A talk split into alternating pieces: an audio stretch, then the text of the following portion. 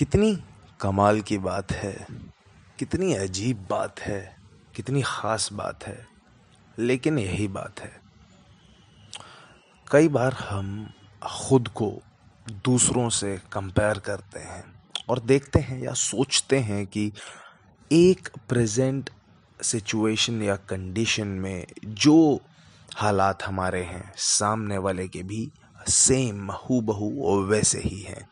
हालाँकि ऐसा होता नहीं है। इस पॉडकास्ट, इस स्टोरी में आपको मैं ये बताऊँगा कि सिमिलर सिचुएशंस में सिमिलर कंडीशंस में एक या एक से ज़्यादा लोगों के हालात कैसे अलग अलग होते हैं और कुछ वर्ड्स कुछ शब्द ऐसे हैं जिनको आप खुद के लिए इस्तेमाल करते हैं। सेम वही शब्द, वही सेंटेंसेस लाइंस आप दूसरों के लिए भी इस्तेमाल करते हैं, लेकिन वो बहुत ज़्यादा डिफरेंस क्रिएट करता है दूसरे की और आपकी कंडीशंस या सिचुएशंस में। तो स्टोरी ऐसी है कि एक बार बारिश हो रही थी। सुबह का टाइम था लगभग सवा आठ, साढ़े आठ के बीच में। एक इंसान लैपटॉप बैग टांगे फॉर्मल्स में अच्छा सूट बूट पूरा क्लीन होकर ऑफ़िस अपने जा रहा था।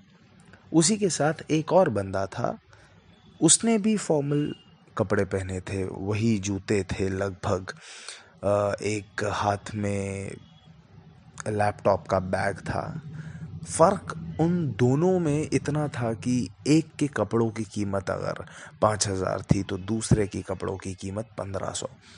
एक के पास खुद का एक नया, नई टेक्नोलॉजी का लैपटॉप था तो एक के पास कंपनी के द्वारा दिया हुआ लैपटॉप था।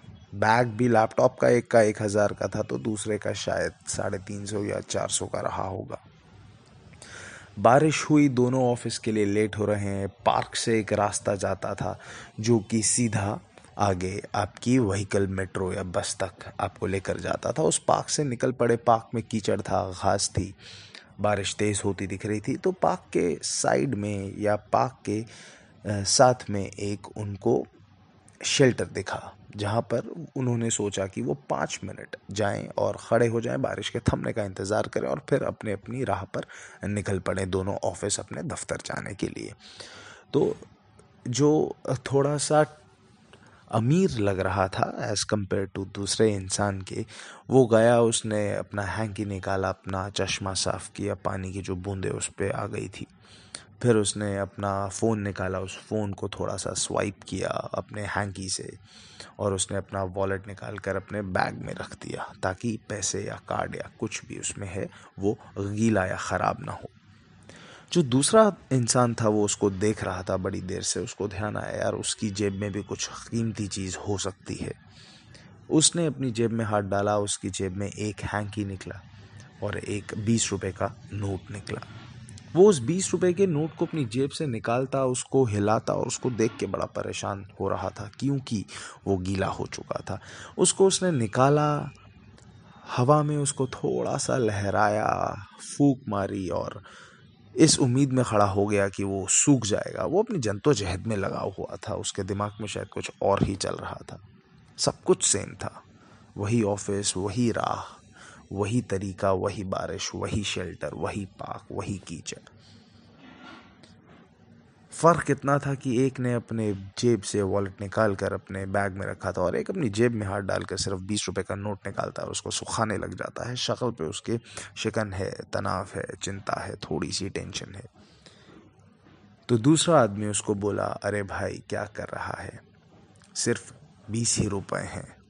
कोई बात नहीं, भीग जाने दे। इतने में उस आदमी ने सुना जो उस बीस का नोट सुखा रहा था। उसने पलटकर वही सेम लाइन दोहराई कि हाँ सिर्फ़ बीस ही रुपए हैं। तो आपने देखा कि एक के लिए वो सिर्फ़ बीस रुपए थे और एक के लिए वो सिर्फ़ बीस रुपए थे। तो हमारे हालात कैसे भी हों, हमारी सिचुएशंस कैसी भी हो, ज़रूरी नहीं है कि सामने वाले की भी वही होगी। तो एक मॉरल ऑफ़ द स्टोरी ये निकलता नहीं है बट फिर भी अगर आपको है, आप निकाल सकते हैं अच्छा ही है बांट सकते हैं।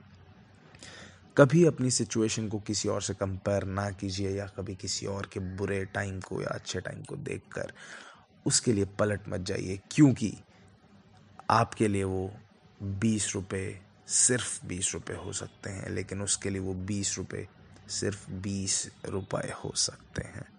Thank you this is Jatin from India's podcast Kalamkar signing off for this episode thank you take care शब्बा खैर शुक्रिया और देखते रहिए, सुनते रहिए, बल्कि पॉडकास्ट का ज़माना है। पोस्ट का पॉडकास्ट ही बनाना है। Thank you thank you so much